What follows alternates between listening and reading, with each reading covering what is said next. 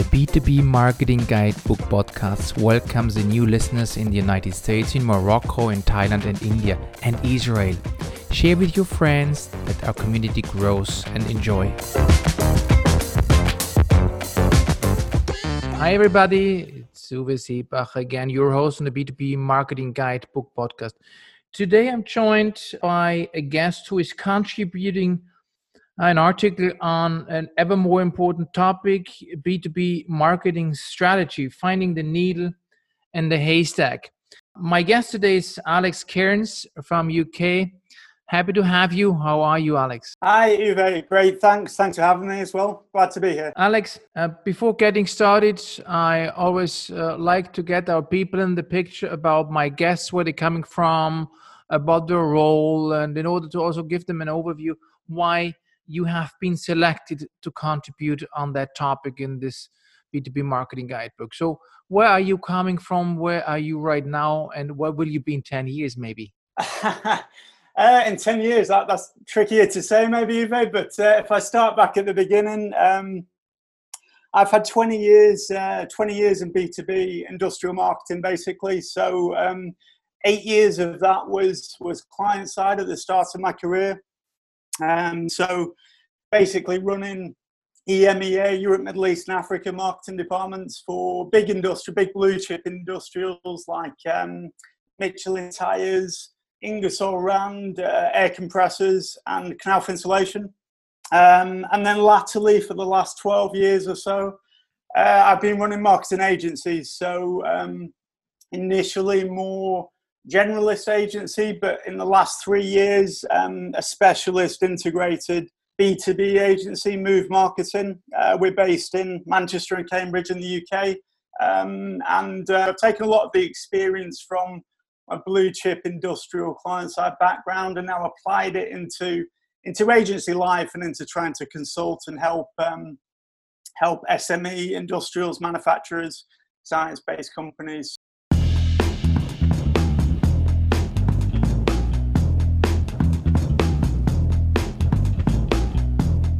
Alex, uh, we're living in the um, in the decade of Martech 8000, right? And marketing strategy, uh, to me, at current times, is not or seems not to be the predominant topic or driver uh, for B2B marketeers or uh, high on their agenda in regard to their challenges. Uh, uh, from your perspective, from your viewpoint, how do you see that situation? Yeah, I think it's an interesting one. I think the Martech 8000 graphic, which has kind of evolved over quite a few years now, I still look at that. I speak to other marketing professionals about that, and I think it's um, for your average marketing professional, maybe even in a B2C environment, let alone B2B, it's quite an intimidating graphic. That it's quite an intimidating thing to look at on a chart.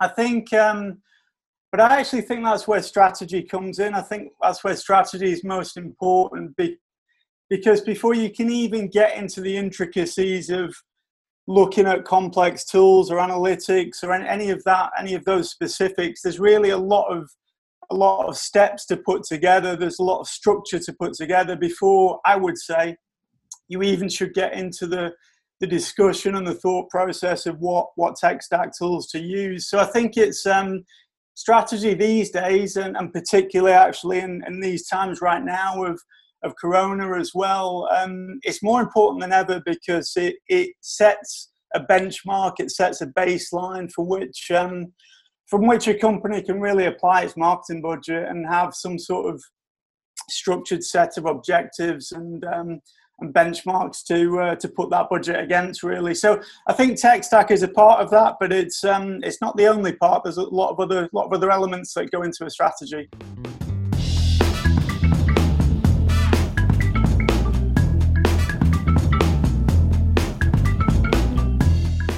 A lot has been written on marketing strategy. What are you putting in the article in the paper in the book? Or why uh, the people should get the book and, and, and read your article on strategy. What are the new things? What is different? What will you present as novelties, or late state of the art knowledge? The best way to sum it up without giving too much away about the detail, obviously, as well, is it, it's really um, I've developed a framework over over the 20 years that, that I've been in, in B2B industrial marketing and um, it's really an eight step framework which enables a marketing manager or a marketing director or a team on on the on the client on the industrial side of things or in a B2B company to put together a, a detailed strategy for kind of one to five years.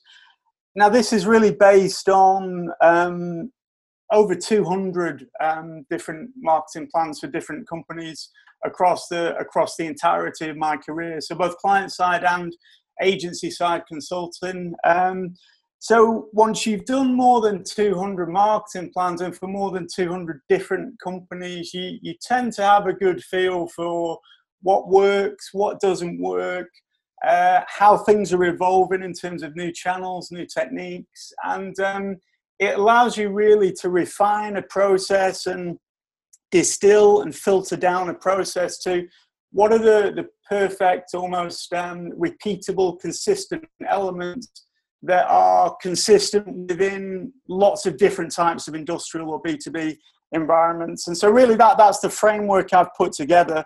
It's, um, it's almost a support structure, it's a roadmap for how um, a marketing manager on, on a B2B client side effectively could, could produce that strategy and then implement that strategy.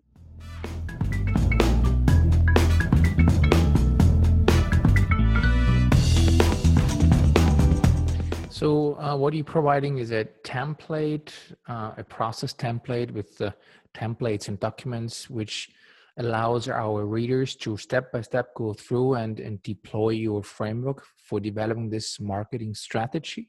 Yeah, that, that's correct. It's um, so there's a lot of guidance and pointers, and um, really the, the depth of my experience in there in terms of how to how best to go about that process. So how to do the research, how to what are the key key aspects to focus on, um, frameworks for putting together mixes of channels, cost, timescales, objectives as well.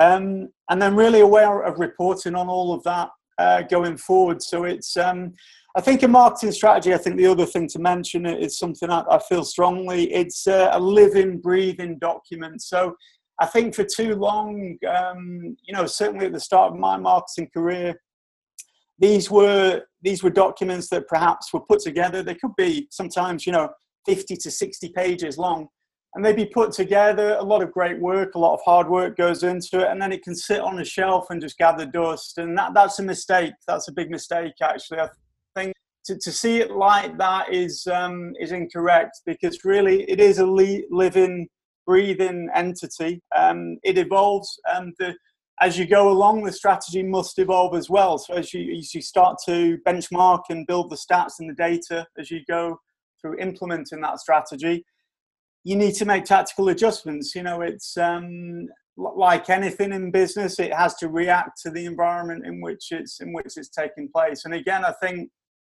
now more so than ever, um, in terms of what's been happening in the world in the last few months, it's um, I think a timely reminder to um, to a to have a strategy, but b to constantly revisit and revitalize that strategy as you go along.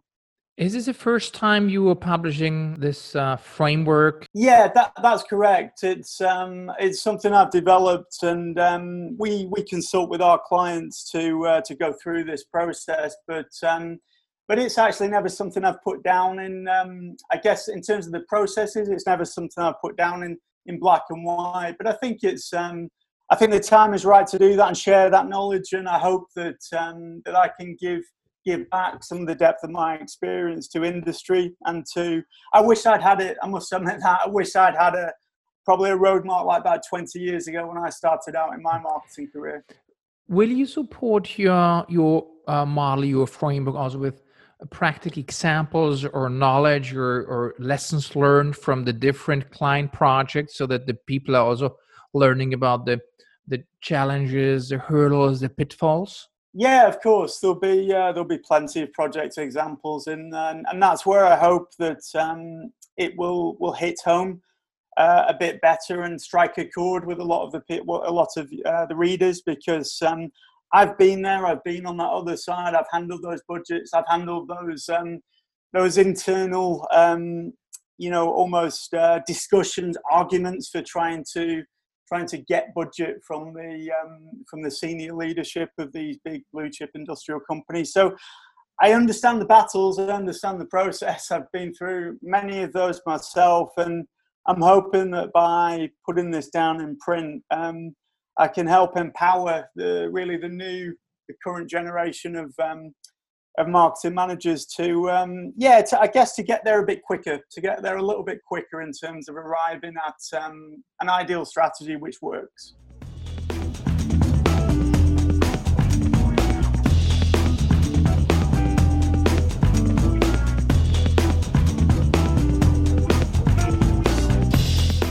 being aware of the uh, structure in the different markets, talking about SMEs, that uh, 60 to 80% of the companies are small and medium sized enterprises with rather small, one or two strong but small marketing teams.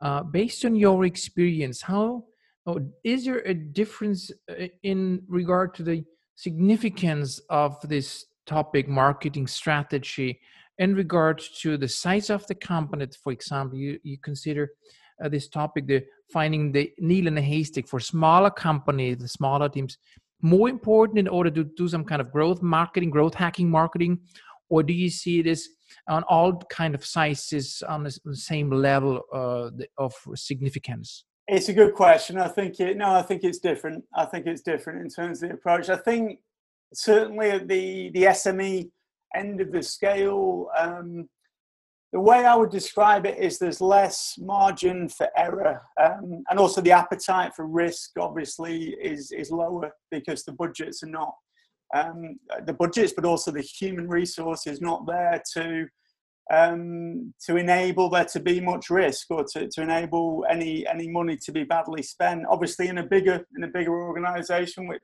let's say a blue chip industrial organisation, it's not to say that there's um, you know acceptance of failure, but there is um, there is a, a, possible level of risk, and there's also a bigger marketing structure and team that can um, that share that responsibility a little bit more.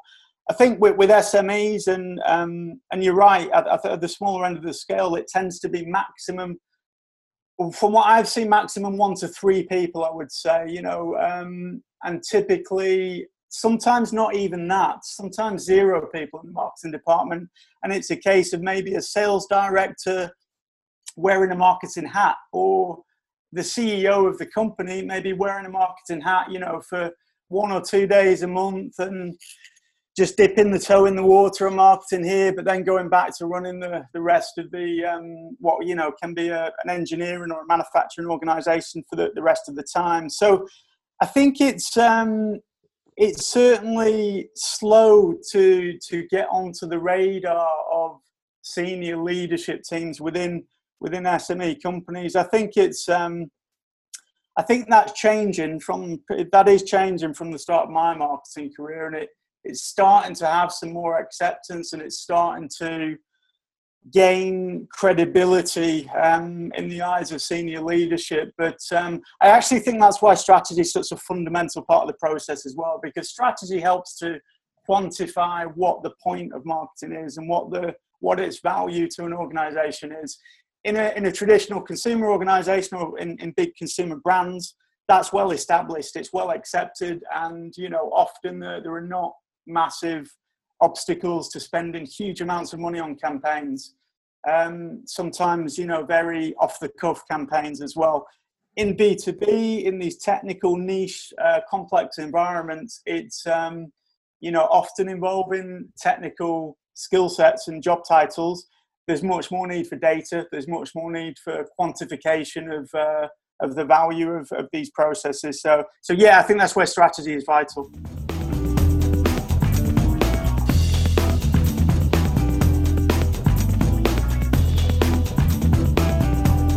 If you think about the uh, five stage marketing maturity model uh, and coming from a situation where uh, the majority of the marketing managers in B2B do have a credibility problem and they're really trying to move something where would you see the market the, the, the marketing strategy topic coming in? Would that be something you would recommend to start right at the beginning because you consider it as a lever to increase your credibility?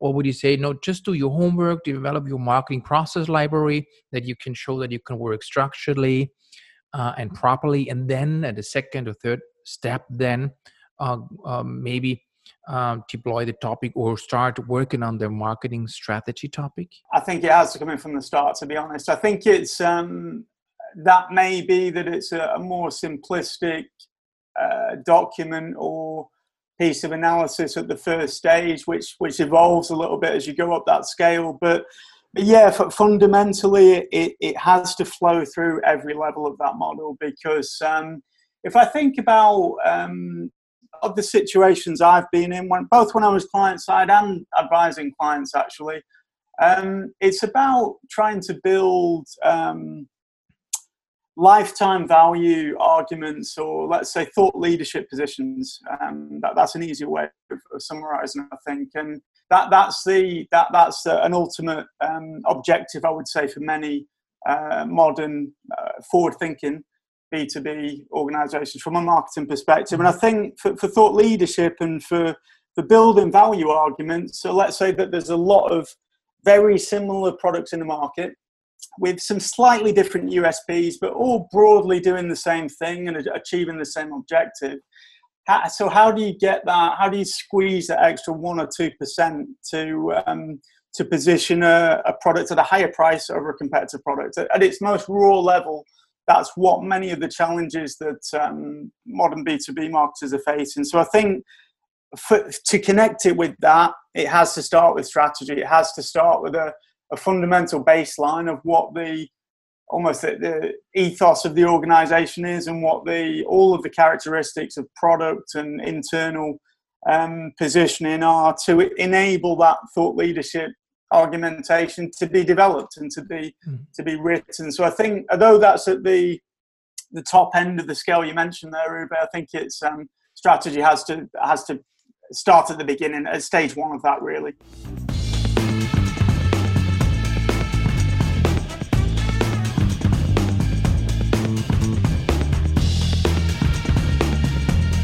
And this is why I'm very happy to have you on board authoring for our B2B marketing guidebook.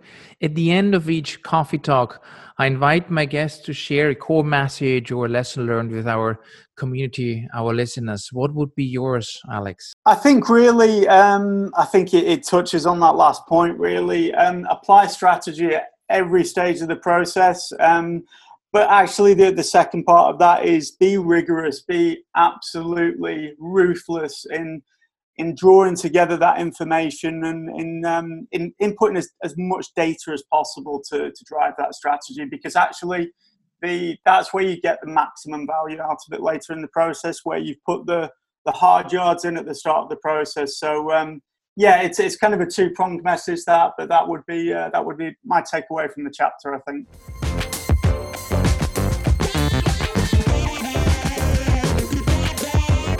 Thank you so much for joining us today, Alex Cairns, authoring B2B marketing strategy, finding the needle in the haystack.